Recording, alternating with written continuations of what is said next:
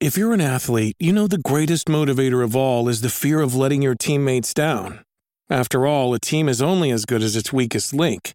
So you owe it to those wearing the same jersey as you to be your best every time you step on the field. That's why there's no vape in team. When you vape, you can expose your lungs to toxic chemicals that can damage your lungs. If you're a step behind, the team's a step behind. Brought to you by The Real Cost and the FDA.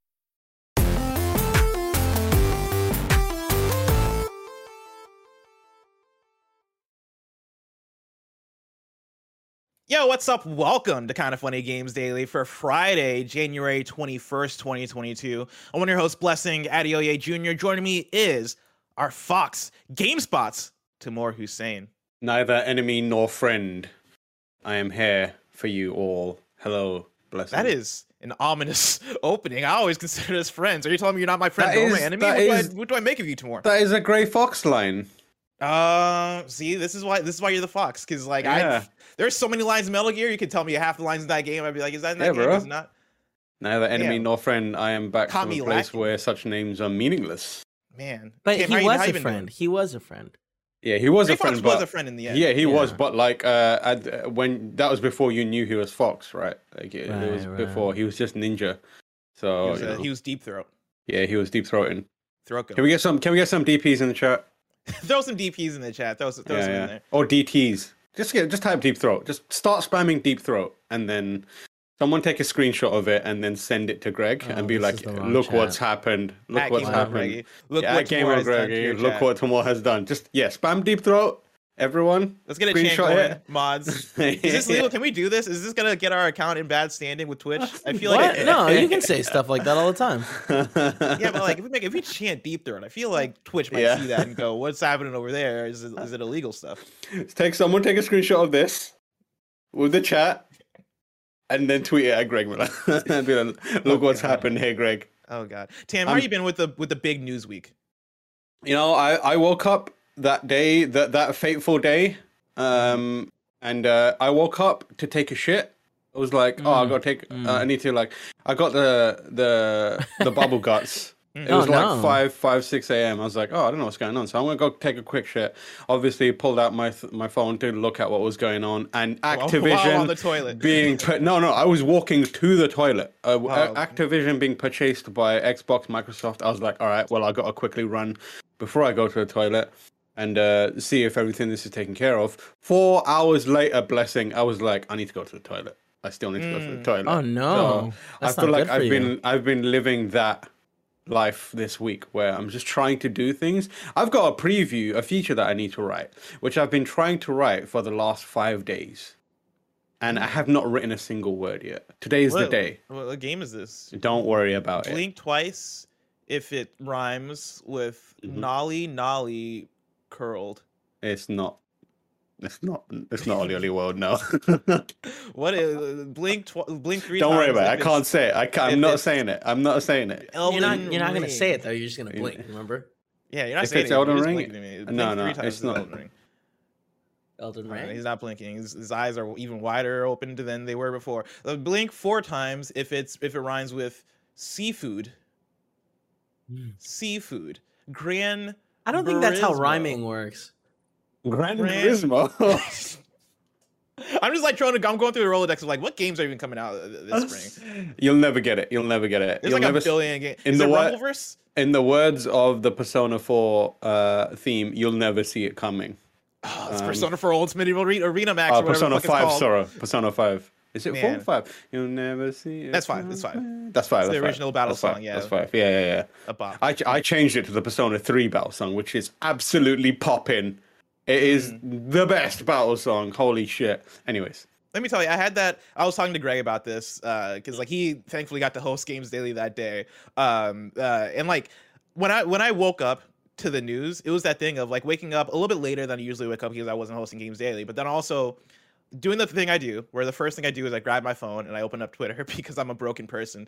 And the first thing I saw was the Xbox Activision like logos next to each other. And I saw that and I was like, oh, certainly that's fake. And then I saw that it was coming from the Xbox Twitter account. And I was like, certainly that's a fake Twitter account, even though the verified symbol is right. Like I, uh, my, my brain refused to believe that it happened for like a good, I want to say 30 seconds until I just scrolled through the explore page and I was like, nah, man, this is real. Like this is real. Yeah, this is a, it's- wild thing. It's really, it's a really exciting. Like it's weird because there's so many nuances and so many angles to talk about it, but Yeah. also it's an exciting thing that's happening. And I know we're gonna cover one perspective of it today. Um, so We're gonna yeah. we're gonna cover quite a few actually because this, Yeah. of course, is kind of funny games daily. And today's stories include Xbox wanting Call of Duty on PlayStation, Activision Blizzard employees unionizing, and more. Because this is kind of funny games daily. Each and every weekday at 10 a.m. live right here on Twitch.tv slash kind of funny games. We run you through the nerdy news you need to know about. If you're watching live, you can correct us when we get stuff wrong by going to kindoffunny.com slash you're wrong. If you don't want to watch live, you can watch later on youtube.com slash kind of funny games, or you can listen later on podcast services around the globe by searching for kind of funny games daily. Remember, you can use Epic Creator Code kind of funny on all Epic Store and Epic in-game purchases like Rocket League and Fortnite to help support the channel. To be a part of the show, to patreon.com slash kind of funny games or bronze members or above, get to write in. And silver members or above, get the show ad free with the exclusive daily post show. Housekeeping for you Xcast is recording later today, and it's going to be a huge episode as they dive into conversation about what Activision's acquisition means for Xbox. You can tune into that live later today or listen when it goes up for everyone tomorrow on youtube.com slash kind of funny games and on podcast services around the globe. And then there's also a new episode of the kind of funny podcast but you can probably skip that one. Thank you to our patreon producers james davis at james davis makes What? blackjack and pranksy. Today we're brought to you by hellofresh but we'll tell you about that later. For now let's begin with what is and forever will be the roper report It's time for some news. We have six stories today. A baker's dozen. and Before we get into back, this, before we get into this, Go I for just, I've looked through the run sheet and it looks like there are zero stories in here from the number one video game website on the internet, GameSpot.com. I'm not mad. I'm just disappointed. Um, I will just reiterate that GameSpot remains the number one, two, Mm. four, and five video game website on the internet. Here's Please. the thing. Yeah. It's the thing of our number one news story doesn't come from a news source. It comes Mhm. directly from a Twitter post, right? And so I'm, there, are, there are chances for me to cite GameSpot that are being directly taken from me because Mhm. of one man named Phil Spencer who decides to give the news directly to us. Uh, yesterday, later in the day after KFGD, Phil Spencer tweeted out a tweet that stopped the world. You know, set the world on fire, stopped the world. It did It, a lot it had for the world. more impact than Kim Kardashian's ass picture. Like, Oh, 1000%. broke the internet. Like, Kim Kardashian wishes her booty had as much power as Phil Spencer's words. I saw I saw a, a tweet this morning uh, that quote tweeted this tweet and was like, "This must be one of the most expensive tweets ever tweeted, just based on how many lawyers this must have went through in order to actually get this statement out." Yesterday, Phil Spencer tweeted out, uh, "quote Had good calls this week with leaders at Sony. I confirmed our intent to honor all existing agreements upon acquisition of Activision Blizzard and our desire to keep Call of Duty on PlayStation. Sony is an important part of our industry, and we value our relationship." Tim, this is Mhm. very carefully worded. There's a Mhm. lot of ways to to f- understand what he's saying here. What Uh-huh. is your takeaway from this tweet? Uh, I think it's been pretty well. I think this is a very well worded statement that creates. It's interesting because, on the one hand, you can bring what you know about Xbox and its leadership to this tweet. Um, given the strides that they've made, um, especially Phil Spencer as as a figurehead within it, within uh, Xbox, um, and his ethos of opening up gamings and democratize gaming and democratizing access to it, um, including accessibility, like not being precious over franchises, reaching out across you know different uh, bridges to connect with who most people would consider the competition. And you know having things like minecraft still published everywhere having xbox owned characters appear in smash that kind of stuff. And you could take this at face value and and say sure i think this is phil spencer being genuine in the way that he has proven himself to be. Uh, and this it is what it is. They they are going to uh, honor existing agreements and keep Call of Duty on PlayStation. Um, and they believe wholeheartedly that Sony is, you know, an important part of the industry and the value and the relationship is valuable. You could also take the more cynical approach and say like it's it's carefully worded in a way to give them some leeway where they could make some moves that are beneficial to themselves that if Sony doesn't get on board with, they come out looking good, Sony comes out looking bad, and it is what it is. Like to my mind, the the scenario that I think could play out, I'm not saying will play out, but it could be quite funny. Is like, yeah, Call of Duty is a Game Pass exclusive. We are very willing to put Game Pass on uh, PlayStation. Uh, and and uh, we, that is how we want to keep um, Call of Duty on Sony platforms. And if obviously Sony's like, oh hell no, absolutely not, you're not getting any of that on our platform, they go, we we did our part. We said it was important. We showed how we could get Sony, uh, we could get Call of Duty on Sony platforms. Yeah. And Desire, Desire is doing a lot of heavy lifting in terms of Yeah, the wording of this yeah, statement. Our Desire- desire to keep Call of Duty on PlayStation. Exactly. Um, and I think that is a possibility. It's just a matter of how you want to. I think there's enough leeway for it to go either way. My hope is that it is what it is. I think there's a lot of value, and I think Phil Spencer and the Microsoft team are smart enough to know that Call of Duty is a big, big, big bag as a multi-platform uh, product, and I feel like they they're smart enough to know we just because Phil also came out and talked about how it wasn't just IP that uh, it wasn't just uh, Call of Duty that was important. It was all the IP that was in the vault. Um, Mm. And from from from my perspective, I would think of it as all right. We've got all this unused IP. Let's use that to bolster Game Pass, and let's not touch Call of Duty. Call of Duty is going to be a massive moneymaker as is. Let's let's invest in making it a better experience. Keep it multi-platform. That will make us big, big bank, and then we can use the rest of the IPs that Activision's been squandering because they've closed studios down, or they keep making toys for Bob, do weird shit, and or like you know they're, they're forcing everyone to be on Call of Duty. Let's let's use those IP. Let's give those to different teams and reinvest in them, and use that to be the big push for kind of uh, you know bolstering Bolst- what yeah, bolstering bolstering what up Go- the Game, Pass, Pass in library. is. Yeah. Especially when you're talking about IP like Tony Hawk and Guitar Hero and Yeah. Crash and Spyro. There's a lot of stuff in there, and that's just like that's just like at the top level. Let alone when you go deeper into all of what Activision has in terms of IP, which are more niche, right? Phil Spencer mentioned King's Quest the other day, which I was Mm. the last thing on my mind, but I was like, sure, yeah, King's Quest, throw it out there. Uh, there's there's a lot you can dig into in terms of what you can do with the IP and how, can, how you can spread it around, and there's a large conversation we can have about that. But to bring it back to this, right? I want to pull a question from Grezik, who wrote into patreon.com slash kind of funny games, just like you can, and says, Hey, Bless and Tam. So Phil Spencer made a new statement regarding the future of Call of Duty.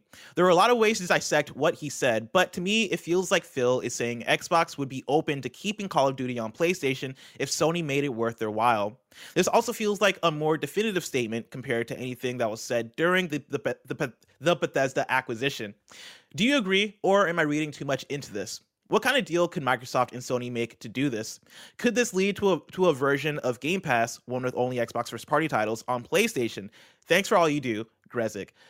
I want to take that and I want to I want to pivot over to a tweet. Uh, there's a lot there's a lot of Twitter takes about Mm. this as as is natural, right? Uh, there's one that I saw from Tom Warren uh, on Twitter that I agree with, right? And it kind of goes back to there are there are a lot of ways you can take this, right? Uh, he tweeted yesterday. There are a variety of ways you could read this tweet. Call of Duty, will, then he bullet points this out, right? First bullet point is Call of Duty will remain on PlayStation forever. Second bullet point: existing Call of Duty titles will remain on PlayStation. Third bullet point: Call of Duty will remain until contractual contracts end. Uh, Microsoft used clever language during its Bethesda acquisition too, and that is the thing here, where I, I there's a lot of parallels between the Bethesda acquisition and this back and and uh, this acquisition. I remember Mhm. a year ago having a PS Love You episode that was diving in to a I, I forget exactly the tweet Phil Spencer made, but it was a very similar tweet of like him trying trying his best to communicate to us how this is going to work, trying his best to tell us that Bethesda games are going to be exclusive, but him not being able to say that directly because Yeah. they don't necessarily want to say you can't get this on PlayStation because I, am sure ideally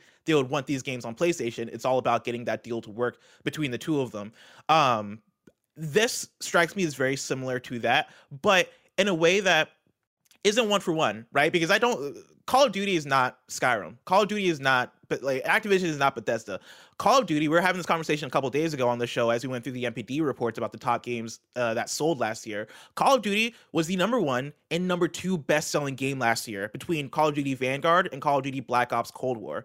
And I mentioned this during on Tuesday during the actual big conversation when the news first broke. Right, you don't Mm-hmm. spend sixty-eight billion dollars and then say goodbye to Call of Duty money. You don't spend that much Yeah. money and say now start making less money.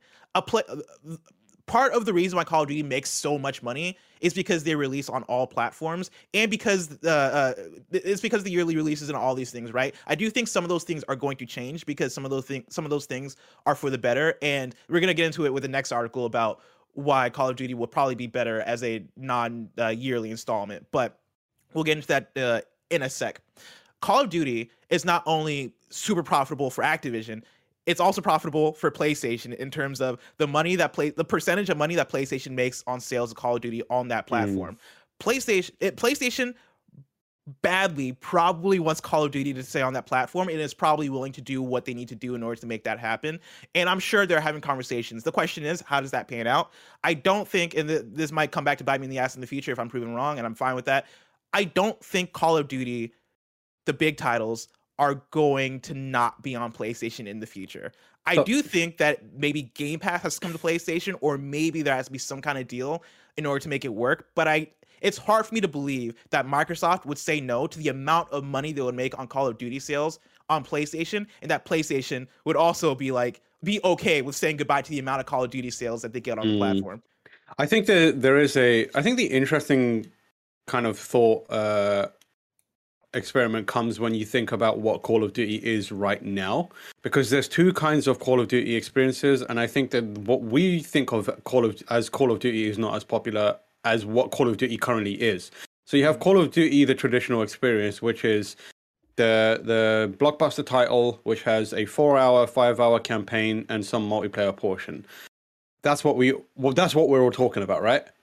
But hmm. the Call of Duty that is popular right now is Warzone. Like there is a scenario where Microsoft says, "Hey, yeah, Warzone's everywhere. If you want a single-player Call of Duty experience with that classic deathmatch or like team deathmatch stuff, you got to come to Xbox." And that's the way it's going to be. Like, I think that's a way, and within within that plan, within this tweet wording, still works. Like that's that's mm. true to the tweet wording. I wouldn't be surprised if if like Spencer and team and Xbox are like, yeah, Warzone is what will be everywhere, but the the kind of curated curated kind of like uh, narrative driven multiplayer experience and single player experience, the the zombies, that kind of stuff. You got to come to games if you want that stuff, and I think that you can still make a hell of a lot of money from Warzone alone, which is available everywhere, especially some multi-platform. While also, it's like having your eating, uh, having your cake and eating it too. This Yeah. with this approach, I feel like um, I wouldn't be surprised if that happens.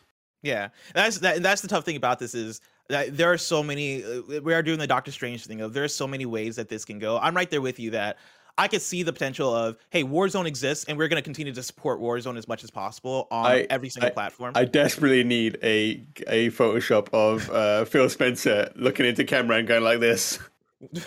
Can somebody? I don't know if you have anybody talented enough to do this. I would love a GIF of me doing it because I mentioned I make that reference a lot of the Doctor Strange looking to the Yeah. all the different. If you can, if I can do this, I don't I think don't, that's how it works. I don't know if I'm nailing it, but like, like somebody, somebody put that together. Like That the looks- Doctor Strange effect. You're nailing it. That- You're nailing that it. That's 100 percent it. Yep. Nobody, nobody insert anything else there. Right? Yeah. Nobody No, do anything do else. Do not if you do. I Corey know Cuddy, you you have put that out of context. I swear if to you God. I, I know you lot have been watching a hell of a lot of Pinot because we have been in quarantine. Do not do not create any crossovers. Don't you insert it. Don't Oh, you insert it. God damn it! I didn't even think about that. I didn't think about how you could do it that way. Jesus Christ. Uh, but yeah, back to the conversation, right? Like looking at all the all the different po- possibilities. I could I could also I, I could see that happening. I could see it be a thing of Warzone exists on all platforms, and we're gonna push Warzone as the mul- multi-platform Call of Duty, and we're gonna push the Modern Warfare's and the Black Ops and the main Call of Duty uh, uh, games on Game Pass, but also to the point of having your cake and eating, eating it too. I could also be I could easily see the case of Microsoft going, "Hey, yeah, on Xbox, on our platforms, Call of Duty is on Game Pass, and that bolsters up those subscriptions, and that makes that plat- uh, platform viable. And we are still putting out seventy dollar Call of Duties uh, on PlayStation because that is also going to make us a lot of money. I do think there's a Call of Duty is on a different level in terms of the amount of money that is that that that that flows because of that franchise and the amount of money that you can make off of put that off of having it everywhere because it's Call of Duty. It's a game that every single year is the number one and sometimes number two best selling game of the year. Mm-hmm. Um, mm-hmm to continue the Call of Duty conversation, though, I want to bring in story number two, talking about what uh, Call of Duty could mean for yearly releases. Uh, this is Kat Bailey at IGN who writes an article titled Call of Duty Could Move Away from Annual Releases, according to a new report. In the wake of Microsoft's blockbuster acquisition of Activision Blizzard, some Call of Duty devs are reportedly eager to move away from the annualized release schedule that has defined the series for much of its existence. In a new article that provides an overview of Activision Blizzard's internal reactions to the acquisition, Bloomberg reports that, quote, high level employees, end quote, have discussed ditching Call of Duty's current release schedule. Currently, Activision continues to put out a new Call of Duty every year from a rotating series of studios, a strategy that has proven an awkward fit since the release of Warzone. These developers are said to feel that slowing the franchise's release cadence would please players who have grown weary of Call of Duty's steady drumbeat of releases. Bloomberg's article cites Call of Duty Vanguard's 36% sales decline in the UK, though it still managed to top 2021's sales charts. According to Bloomberg, the shift may not happen until next year or later, with this year's release, quote, expected to redeem the franchise's fortunes, end quote, which is a very fascinating thing. I wonder what mm. that means, right? Like, what the fuck? But also, like, this goes back to what we are talking about talking about earlier in terms of like Call of Duty releasing yearly, what Warzone means for the franchise. I'm right there with the article in terms of having a yearly Call of Duty alongside Warzone feels excessive in a way where I'm mm-hmm. sure there's a better way to do this where you can still make the same amount of money that you're making off Call of Duty. Yeah, I, the problem with Call of Duty currently that I have is, firstly, like redeeming the franchise's fortunes. Like that is the that is a phrase that in some form or another comes up every year. It's part of the mm-hmm. Call of Duty cycle at this point, where every new Call of Duty is the one that is going to restore Call of Duty to its former glory. Which is like, what what are you trying to do here? It's still massive. Um, I think the for me the biggest problem with Call of Duty is Call of Duty has become background noise. Like it's just like no, no one really pays attention. There was a period where everyone, when Call of Duty was announced, the entire focus of the industry was on Call of Duty. You know, post Modern Warfare, Modern Warfare Two, Black Ops, Black Ops Two, even World at War.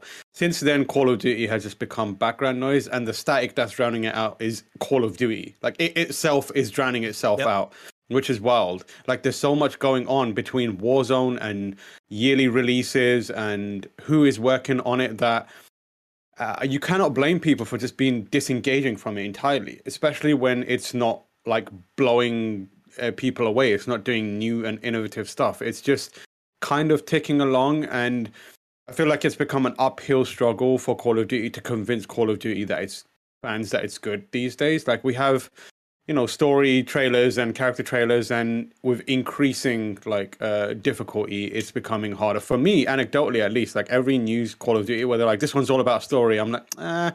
You said pay attention meathead you're saying the same shit that he said like for the last one like it doesn't you, you're doing the same thing again and again. I think that moving to a non-annual release is a smart idea. Like give these developers the time to come up with something that's genuinely interesting and will push through the noise.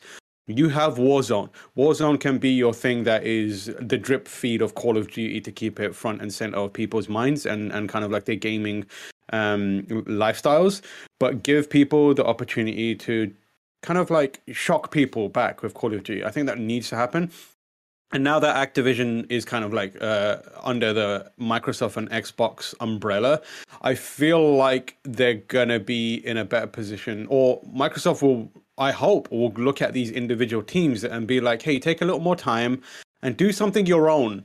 There was a time when eh, remember when Call of Duties felt distinct depending on who was making it. Like an Infinity Ward yeah. Call of Duty would feel different from a Treyarch Call of Duty Dude, would feel like, different was, from a sledgehammer. I was always a Black Ops person. Like that's yeah. that was my big memory of during the PS3 generation, playing Modern Warfare at a friend's house and like not immediately vibing with it, and then like yeah. Black Ops One came out and being like, oh shit, this is my, and then playing Black Ops 2 and being like, oh man, like this is the Yeah. shit, like playing on that Yeah. ship level. Now it's like that- I can't I can't tell you the differences between them. Like they all feel the same. Mm-hmm. There's like stylistic, even like the aesthetic and stylistic stuff. It's all comes so close together that I don't know the difference between one Call of Duty and, and another on is based on a screenshot or a short video clip. There was a time where I could tell you exactly who was making the Call of Duty and what it was based on just like a couple of pixels of it or like a corner of a screenshot. These days it's like it's all the same and i think that's a big big problem. It is the white noise is static. Call of duty is its own biggest problem currently and i feel like stepping away from the annual release giving people breathing room and encouraging some individuality and distinction while allowing warzone to kind of carry the franchise on a day-to-day basis is the right thing to do. And it will also give these poor developers a break and like recharge them creatively because you have to believe that they are sick and tired of making the same shit every year. I mean, they're doing their best, and God love them. They are like some of the games are fantastic, and within them, there's ideas and and moments that are spectacular. But by and large, Call of Duty, one of the biggest franchises in the world, is almost entirely forgettable at this point. Mm-hmm. Yeah, I think what makes it feel samey is the fact that there's just been such an oversaturation. You know, we've had five Black Ops games, right? You had one through four, and then Black Ops Cold War. Yeah. Uh, we've had like so we had we've had so many Modern Warfares that they've rebooted Modern Warfare, and even as I read the um the part where they said this next this year's release is expected to redeem the franchise's fortunes, the first thing I thought of was, all right, so is it going to be Modern Warfare two? Is it going to be Infinity Ward doing doing that again? Like it Almost I- certainly. yeah, almost like- certainly.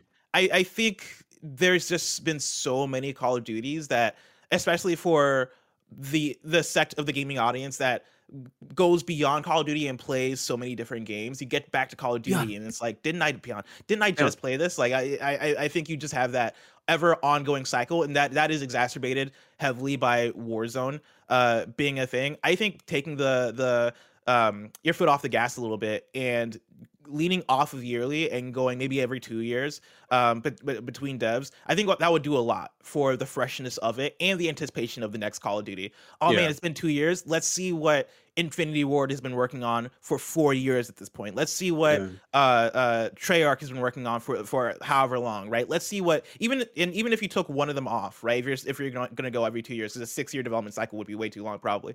Um you can then give raven something else right? Raven could make another first person shooter if they wanted to. Maybe they Mm. could lean into something more campaign campaign focused or maybe they can start up what could be the next Call of Duty style thing where it's like, cool, we're making our own Titanfall essentially, right? We're making our own big first person shooter that is going to stand alongside Call of Duty and like and we, and we can have that back and forth there.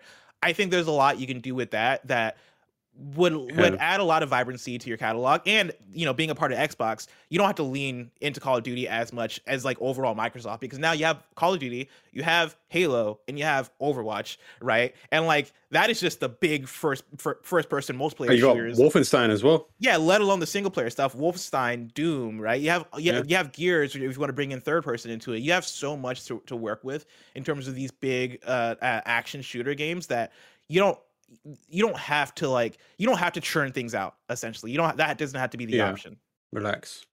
Relax a Blessing. I know you're going to transition to the next story, but um, I just want to address something important that was mentioned in chat. Um, Go for it. R- Is it, is it about the GIF? Did somebody gift me out already? I've been No, I've been no, re- no, no. refreshing Corey Cudney's. I so far I've not seen any gifts. I think uh, someone did threaten to make a video, um, which is good. I've also not seen anyone tweeting uh, deep throat at Greg, which is deeply disappointing to me. I just wanted to let Ryan know that it's absolutely fine. You can dip your chips into ketchup. Live your best life, Ryan.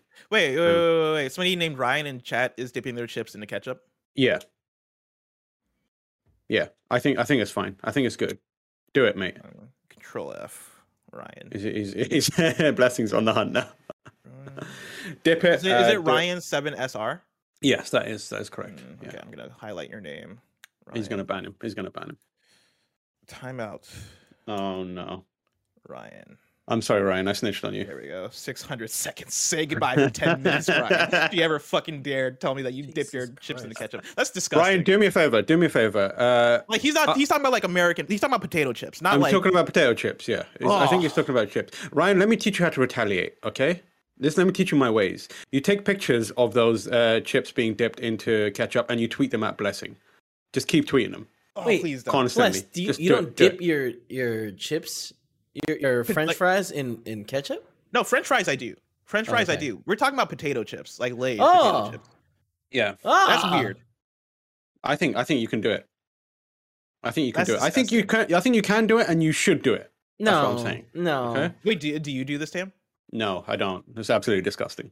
I so like That's the worst thing growing I've ever up- fucking heard. Yeah. growing up, I had um uh I, s- I say this like he's still not my cousin, but I have a cousin, right? Oh yeah, yeah, yeah, yeah, yeah, I know how that is. Like Yeah, your next door I haven't neighbor is your cousin. uh, but I have a cousin that like uh, grew up and lived in Canada, and he came to visit one time in Illinois, and we were eating breakfast. It was like, or I think we are eating, it was like eggs and waffles or something, and he put ketchup on his eggs and waffles, and I never, I, it scarred me. I've never You- been you so can disgusted. Put it, you can put it on the ketchup. Fine. Yeah, That's fine. I I have like a put request. ketchup on the eggs. I mean, I'm sorry. You can put yeah on the eggs. On the eggs is what I meant to say.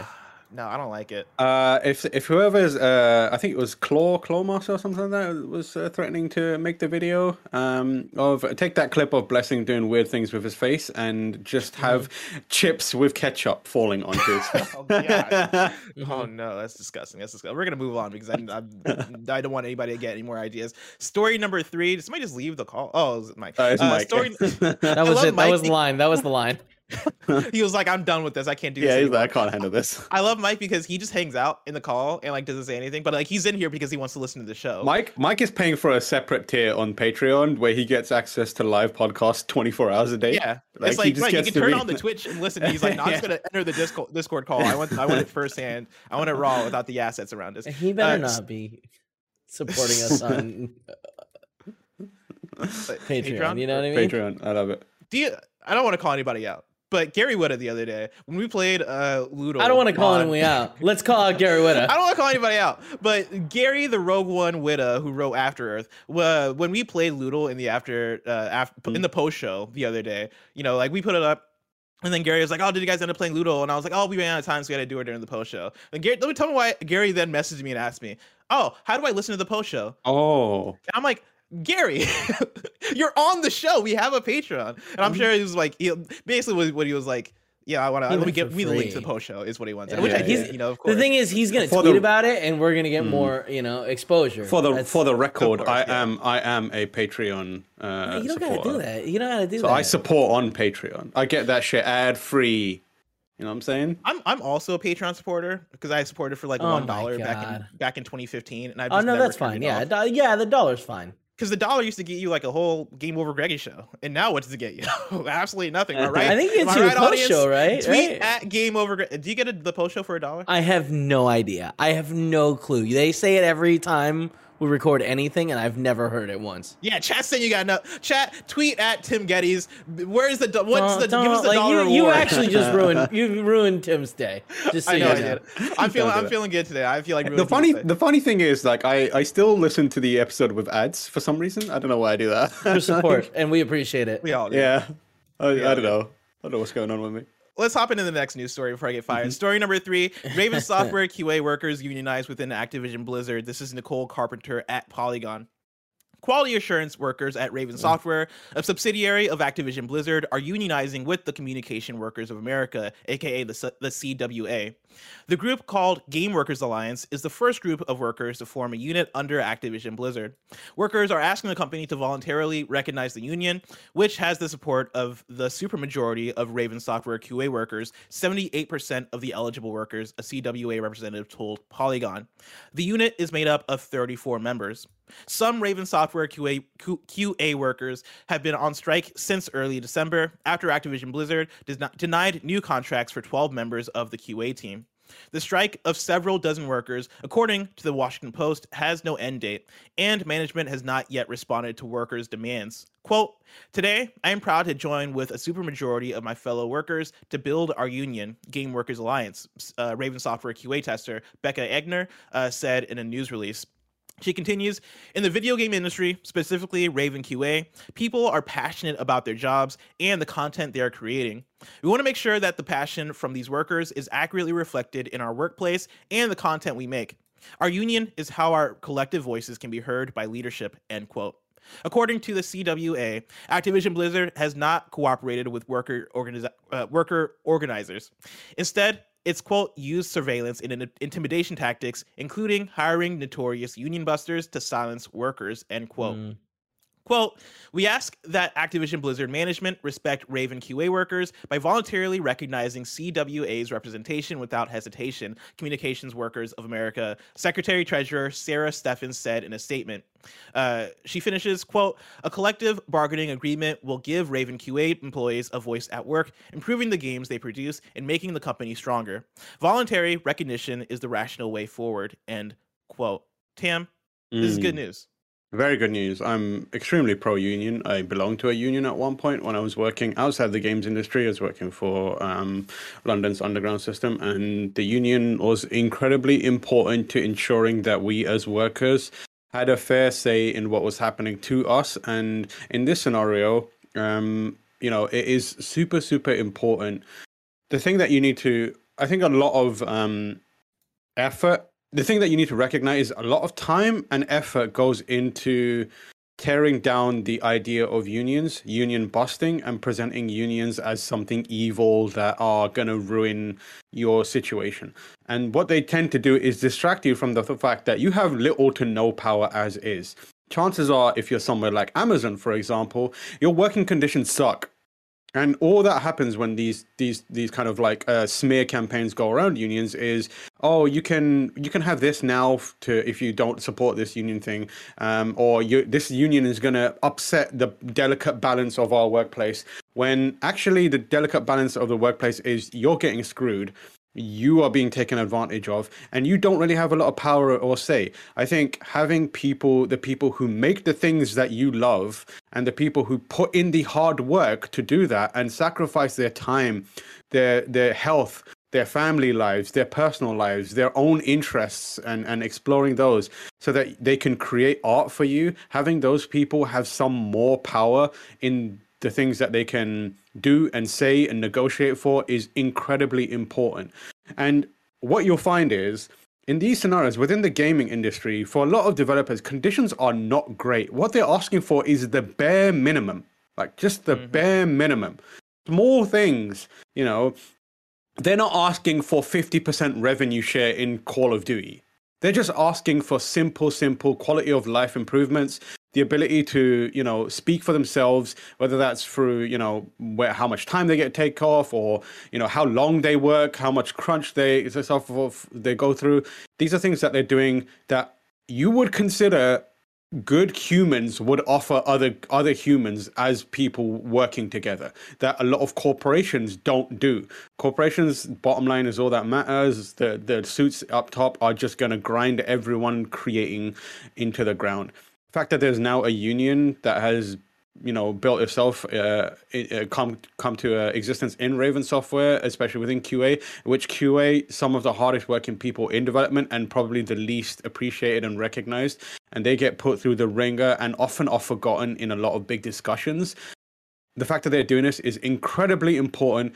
I I would implore everyone who's watching this, reading this, and these stories to support them. And I would implore, I hope that it it really, really like it becomes a strong union. And if you're out there in game development uh, and you're thinking about doing the same, you absolutely should. A hundred percent. Take this as a the start of a much bigger movement. We've had smaller unions in in different parts of the industry. Like I want to see unions everywhere. That is what I'm about. Like because let me tell you, the people in power, the people with the money, they're not gonna do uh, things to help you out of the goodness of their heart. They don't give a shit. Like never trust a corporation, even if you love that corporation to death. It doesn't matter what it is. The corporation will never look out for you. That is how you need to approach this. Unions are you and your peers, your the people who are grafting with you day after day, taking the power into your own hands to give yourself a better future. And you should support that, especially if you like games, especially if you love games. You need to support that. Yep, yep. Uh, especially if you love games and you care about the people that make your games. Uh, 100%. You absolutely nailed it, Tam. And I do hope that this causes ripple effects, uh, not just within Activision, but within the industry as a whole. I think this is a really great starting place. Uh, and it being Raven Software again is important because that is an Activision, right? And that hopefully you hope and you and you cross your fingers that this spreads and that you see way more of this. Tam, of course, people can go to patreon.com slash kind of funny games where they can get the show ad free. Maybe one day get a $1 tier, tier over on that service. Uh, let me tell you, If you want the show ad free, go over there. And speaking of ads, let us tell you about our sponsor. This episode is brought to you by HelloFresh. Sticking to your New Year's resolutions can be hard, but if you're focusing on saving money by ordering less takeout, learning to cook, or prioritizing your wellness, smashing your goals is a piece of cake with HelloFresh. HelloFresh has endless options to make cooking at home simple and enjoyable by delivering pre portioned ingredients to your door, including farm fresh produce that arrives within a week. HelloFresh has 50 menu and market items to choose from every single week, including some more family friendly or gourmet choices. Uh, Kevin Coelho, Paula Coelho, they've been loving HelloFresh. They, of course, Paula, being a vegetarian, like the options of having the vegetarian stuff, and they've been having some fantastic meals over there in their Coelho household. Go to HelloFresh.com slash kindafunny16 and use code kindafunny16 for up to 16 free meals and three free gifts. That's HelloFresh.com slash kindafunny16 and use code kindafunny16 for up to 16 free meals and three free gifts. Next news story, Tam. This is speaking of the culture over there at Activision Blizzard. Story number four Blizzard head promises to improve culture after challenging 2021. This is Jared mm-hmm. Moore at IGN. Blizzard boss Mike Ybarra has promised to improve the culture at the studio and detailed a number of measures that the company is actively taking following a challenging 2021. Ybarra publicly shared details of the positive changes that the company is said to be taking in a blog post on Blizzard's website as it looks to rebuild relationships with employees and fans across the world. In the short term, says Ybarra, Blizzard's executive and management teams will be measured uh, directly against culture improvement, which means that their compensation will, quote, directly depend on our overall success in creating a safe, inclusive, and creative work environment at Blizzard, end quote. In addition to enforcing new management changes that directly benefit the studio, Ybarra also says that the company will be dedicating more full time roles and resources to improving its culture. A few of those leadership positions at the company, says Ybarra, include, quote, a culture leader who will help us maintain the best aspects of what we have today and change and evolve where needed to ensure everyone brings their best self to Blizzard. An, a new organizational leader for human resources who will build trust, empower our teams, and help foster a safe, positive work environment for everyone. And then a diversity, equity, and inclusion leader solely focused on our pro- progress across multiple efforts in this area, end quote. In order to ensure that positive changes uh, continue at every level of the company, Ybarra says that Blizzard has tripled the size of its compliance and investigation teams and has articulated clear accountability for unacceptable behavior, which applies to all staff at the studio, including leadership and management. Ybarra also went on to state that the company has shared representation data internally, set goals around improving those metrics, and put in a place or put in place an upward feedback program so that employees can confidently evaluate management. Tim, more good news. Yeah, this is good news. Again, the one thing I'll say about this kind of these kind of stories is uh they tend to make people disengage from these from the subject quite quickly.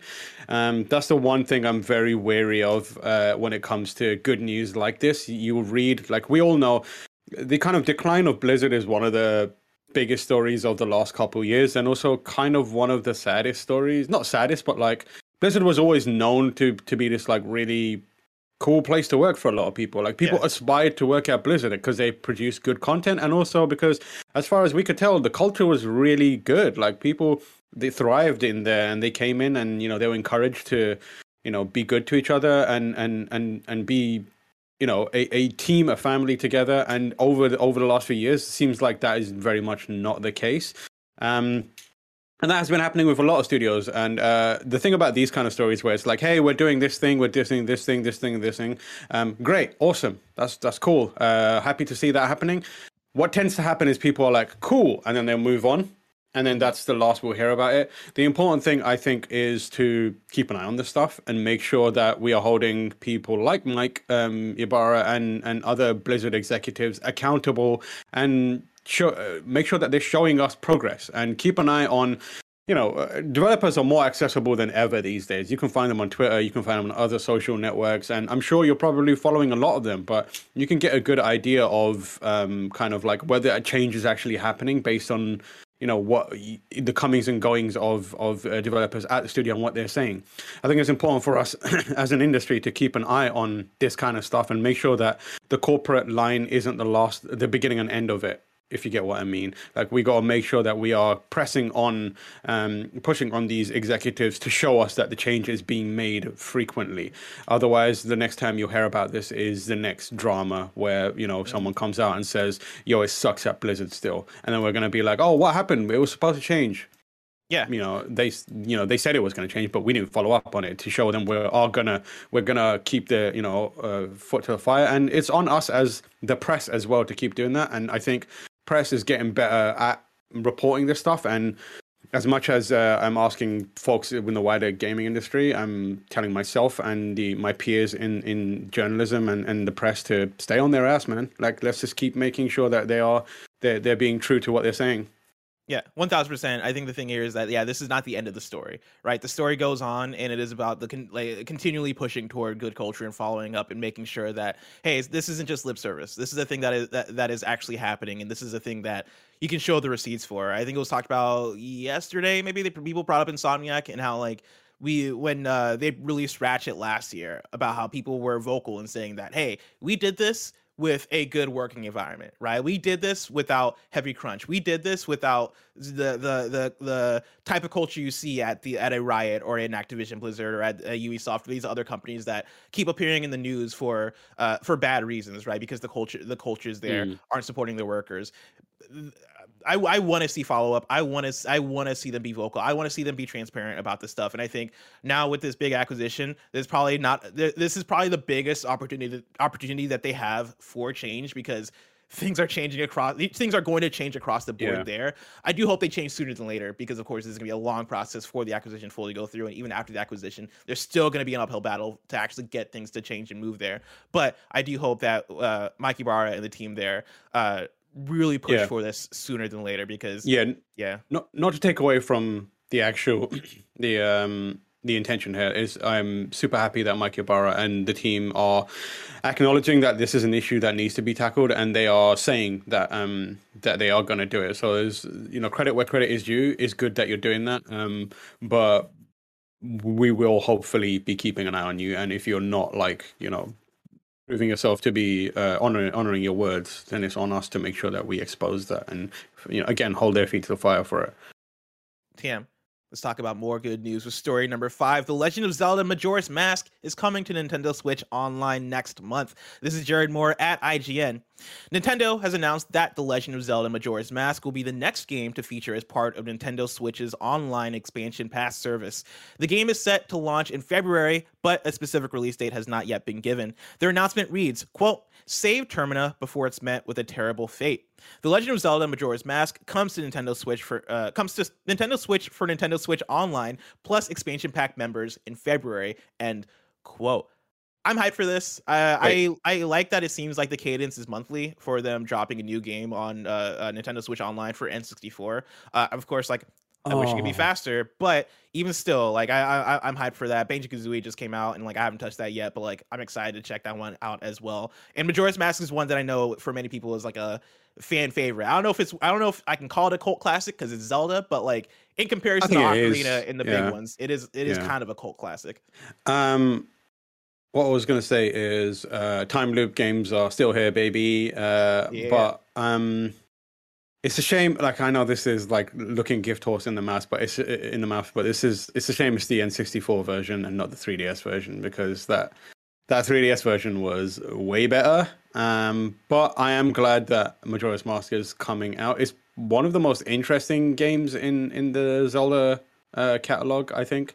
Um, I don't know if any other games really took like um, a swing like they they did here with this game. They've definitely had like um off like very off the beaten path type games like you know spirit tracks was very weird and to a degree wind waker was very different as well but i think uh, majora's mask still stands out as one of the most unique experiences within um the the the zelda franchise and i think there's probably quite a lot of people that haven't played it especially in today's day and Oh, age yeah. like yeah um and like i think i don't know it's it's worth if you have the subscription it's 100% worth checking it out um and and like it's it is i think what you'll find is Majora's Mask is influential on the rest of the franchise in ways that are less, uh, uh, in in subtle ways. Um, Ocarina is like you play Ocarina and you're like, yeah, I, I can draw par- I can draw a line from this to other Zeldas in how um, it was influential. Whereas Majora's Mask is the subtle stuff, the nuances, and there's some characterization stuff, and also like smaller mechanics that are influential on the rest of the franchise. And I think that's part of the fun of playing Majora's Mask, where you're like, oh, this is this is how they built on this later, but it just doesn't doesn't get as much attention as Ocarina or as something else in in the franchise. Yeah, Majora's Mask always interested me. I I never played all the way through it. It was the one where I I had finished Ocarina, uh, and I I had played Ocarina late. I played Ocarina on like an on a, on a Project 64 emulator, like way Mm. after the fact, with like a uh, not a mouse, but like a keyboard specifically. I played it that way, and I fucking loved it when I played it. And I immediately hopped into Majora's Mask, and it was a thing of like. I forget exactly. I think it was I, I was I started it in Twilight Princess at the same time, and Twilight Princess took precedent. And so I was like, you know, Hmm. I'll just play Twilight Princess. I'll come back to Majora's Mask later. I never went back to it, even though I probably played the first five hours of it. Uh, not, not even that, maybe like the first three hours of it. Uh, but it's one that I know if I took the time to play Majora's Mask, I'd probably absolutely love it because Yeah, it has like the it has the dark energy, the dark tone to it. The fucking moon just slowly, fucking fucked up looking moon, slowly coming down to Earth to destroy everything. I I just love I I love that visual visually, uh, and I just love that conceptually. But then also the time loop mechanic stuff always fascinated me from a game design standpoint. I always think that's a really fun thing to kind of play around with in terms of cool. Like you can kind of track people's routines. You can you have to solve quests based on like where's this person at on day one versus day two. That stuff always fascinated me, but I never took the time to to to get into it. And so with it coming to N- Nintendo Switch Online, I kind of want to do it, but also part of me is holding out hope that like we might get another remaster or something in the way that we Mm. got um uh what call it the one that came out last year, Skyward Sword. Mm. The way- the way that we got that remaster, what if we got like a remaster for the Switch that was based off of the 3DS version? Like I know that's a far like yeah. You know that, that's far fetched, and I should probably give up that hope. But like in the back of my mind, I'm like just just just wait wait on it, wait on it. Right? It's not impossible. Yeah, I, I mean, I think, I, I think you're gonna, I think you would really like it. Like, I, Ma- Majora's Mask got a lot of unique things. It's got the biggest sad boy energy of all the, all the um uh Zelda games, and also Dude, like, I love the sad boy energy games, man. dude, it's Playing so, and it- over the winter break. Yeah, exactly. Yeah, that's a huge cry. sad boy energy. Um, it's also like vaguely like it's like basically like a horror game for a lot of it because of that the certain. You some characters you're like this is the most tragic game I've played in. This character is like devastatingly tragic, and I think you you'll really like it. And like cut to the end of the year where you're going to be doing a blessing show, and it's like the best game of uh, 2022 is uh, Majora's Mask or something. Yeah, yeah, that'll Yeah. be you. Um, 100. percent Um, but yeah, I think I think like now's the time to play it. Like, who knows? We can't, especially when it comes to Nintendo, we can't bet on them doing anything that makes sense, like remastering Majora's Mask or uh, putting the 3DS version out. So just play it while like, you can. They they remastered Skyward Sword, and it's like, why? That's like, that's Yeah. like that's work that you have to put into doing that because you got to figure out how to make that work on Switch. You got to like they they made it so that you can play it handheld. Like if they did Skyward Sword, just do Majora's Mask, man. Because I No, know people dude. like Majora's Mask more than Skyward Sword. At least that's You're what, at least that's what the internet. This is what is going to happen. Everyone's going to be like, remaster Majora's Mask, remaster Majora's Mask. Nintendo will put out a statement saying, we are listening to what fans have wanted. And then they'll tease a Zelda remaster. And everyone's going to be like, hell yeah, we did it. And then you will get 2. L- Link's crossbow training remastered. And we'll be like, what the fuck? Like, what happened? Why did you do this? Do do you have any hopes for Nintendo Switch Online for what else they can drop for uh, N64 releases? You know, we got Banjo this month. We're Yeah. getting uh, uh, Majora's Mask next month. Next month, and these are games that have already been announced because they did that initial like, oh, here are the games that are coming down the line, uh, and so we know what we might get. But is there anything that you feel like is missing from the N64 pack that you really want to get on the platform? Shadow Man. Remember Shadow Man? I think that was was that, that on? N64? I think that was on N64. I'm pretty sure it might have been Dreamcast. I might be confusing it. Well, Kevin, can you look up Shadow Man? I, I don't I don't think I've heard of Shadow Man. I'm pretty sound- sure I played Shadow Man on N64. I I'm must looking have at box played. art right now. Acclaim. Yeah, Yep, let's go. N64. He's got he's got him holding a skull, and he looks like uh he looks like malnourished Vin Diesel. I was gonna say Diddy Kong Racing. This man brought up Shadow Man. All right. Yeah, this is the box art right here that Kevin's pulled up. Yeah, Uh, this looks like an N64 game right yeah, here. it's an N64 uh, N64. What was the WWE game on N64 that was No Mercy. Um, no Mercy, maybe. Yeah. Yeah. Wasn't there one called War- Warzone as well, something like that? That was good. Pokemon Stadium is that out yet? No, it's not, dude. I would I would go crazy for Pokemon Like, Stadium. give us I give us Pokemon, Pokemon Stadium. Stadium. Yeah, let's let's do some Pokemon Stadium. Um, And, like- that would be pretty cool. Go above and beyond with it. They would never do this, especially with Switch, Switch Online. But like, make it Castlevania 64. Let's go. Oh, Castlevania. Did people like that one? No, it's insanely broken. It was awful, That's what I but uh, but uh, it, like speedrunners love it. It's one of the most. It's broken to the point where it's a gold mine for speedrunning. Mm, okay, okay. So Yeah, just give me Diddy Kong Racing and Jet Force Gemini and call it a day. That's all I want at this point. Let's round out the Roper Report with story number six. Game developers aren't interested in NFTs and cryptocurrency. A report. you know who else isn't interested in it? Me. Tam. Say the word. What was the? What was it? Not for thanks. Tam. No Not fucking Tam. thanks. No fucking thanks. Not for Tam. And Tam, you really are on this uh, show whenever there's NFT news. Bro, It's I'm wild. here anytime there's NFT news. I appear. I'm We've like we've been get- NFT free all week because this Activision Blizzard situation. But like on the one day where there's finally a news story, here you are in front of me. So let's get into my, it. This my favorite my favorite revelation is the dude one of the two dudes who created nfts many many years ago. The first iteration of nfts came out and wrote an article and was like this shit does not work and is a scam. Do not use it. And people are like hmm i don't know if we can trust that guy. It's like he made it.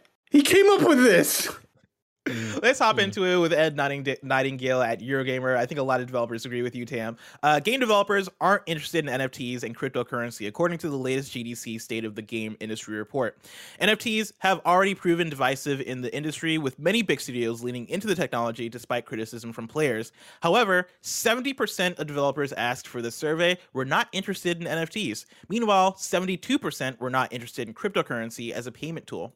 Further, the vast majority of respondents criticized the new technology for its scam potential, environmental impact, and monetization concerns. Quote, I think it's a tech looking for a purpose. People will be interested in it as a gamble to make money, but there's not enough of a public demand for it to for it to be an actual currency, said one respondent. Quote, we should collectively agree to, to ban the use of blockchain based technologies in our industry because of their hugely negative environmental impact, said another. Another quipped, quote, I'd rather not endorse burning a rainforest down to confirm someone owns a JPEG, end quote. Tim, it Mhm. sounds like you agree with these sentiments.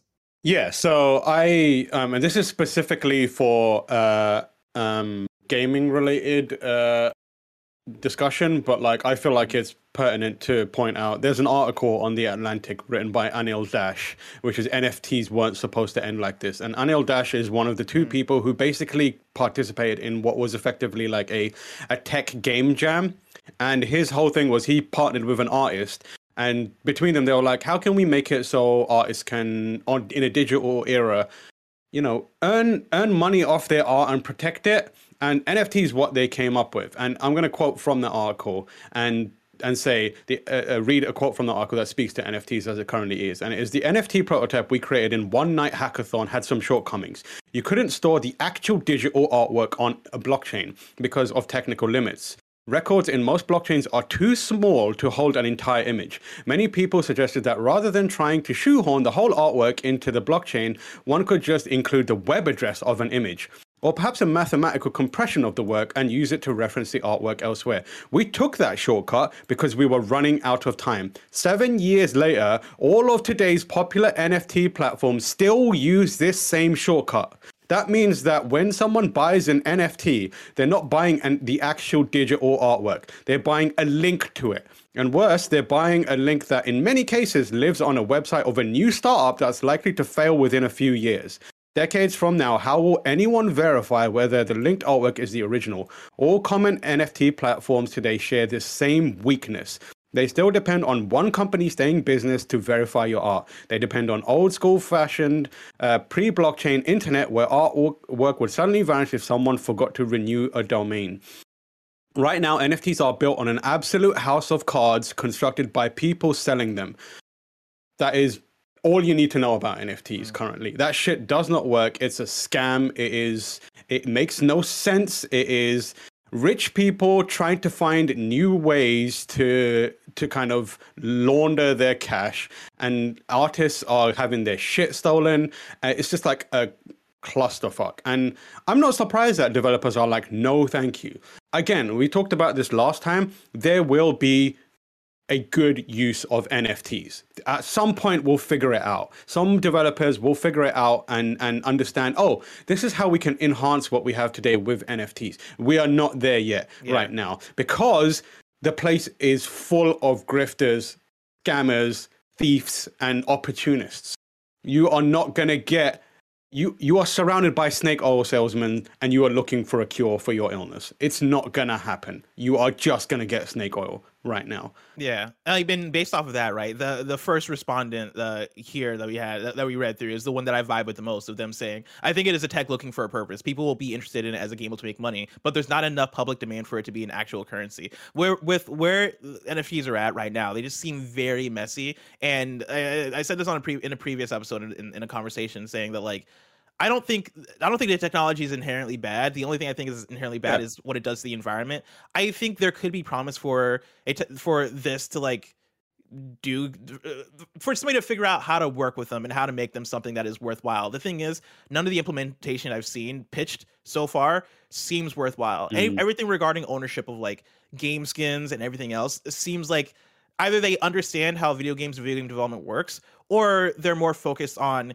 the idea and the concept of ownership as opposed to the actual like wait no how is this going to work? When like you know activision isn't going to talk to ubisoft so i can have the same skin in multiple games and actually have ownership of this thing. And also is it fun? Like is this a thing that i care about as a player? Like is this going to make my game better? I've not really seen many uh, uh um like many pitches on hey this is going to make your game fun. This is going to make your your game better. Uh, most of what i see is more so the idea of but you can own your skin. It's like cool but why? Why why do i care? Why do i want to do this? Yeah. um i'm sure we'll talk about it more as the as the months go on. it is, and and like the funniest for me, like I'm I'm enjoying it because as someone who is like absolutely confident that I can be detached from it because it's just a a mess, I'm enjoying it.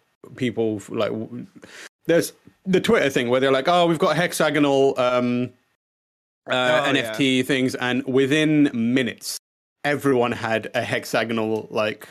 A hexagonal, uh, what do you call it? Display picture. Because yeah. people were just screenshotting them and then putting them onto their things. And every like artists and NFT owners were like, Twitter, how, why aren't you stopping this? And Twitter isn't stopping it because it can't be stopped. It's it's stupid concept, okay? And like, there's a there's a there's a uh, Twitter account which is like NFT bros getting dunked on, which I adore. And it's just like I'm going through it. It's just L's being handed out left, right, and center for people on NFTs and blockchain stuff, and I love it. It's Man. hilarious to me. i call it an nfl but it already exists you know what i mean tam you know what i mean tam i can't wait for these nft discussions to one day stop but uh, it seems like that's just so far away if i want to know what's coming out to mom and drop shops today where would i look You would look at the official list of upcoming software across each and every platform as listed by the Kind of Funny Games Daily Show hosts each and every weekday. Mm,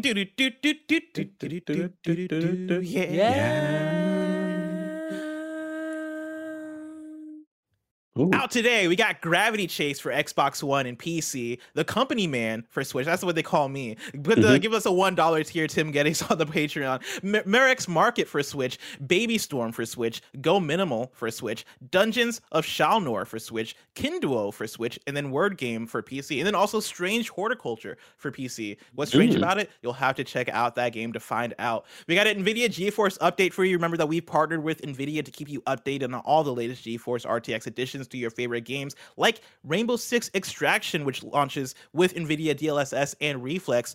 Rainbow Six Extraction is, of course, out now. And your experience can be enhanced using NVIDIA DLSS and NVIDIA Reflex. From optimized performance to reduced latency, gameplay is faster, smoother, and more responsive.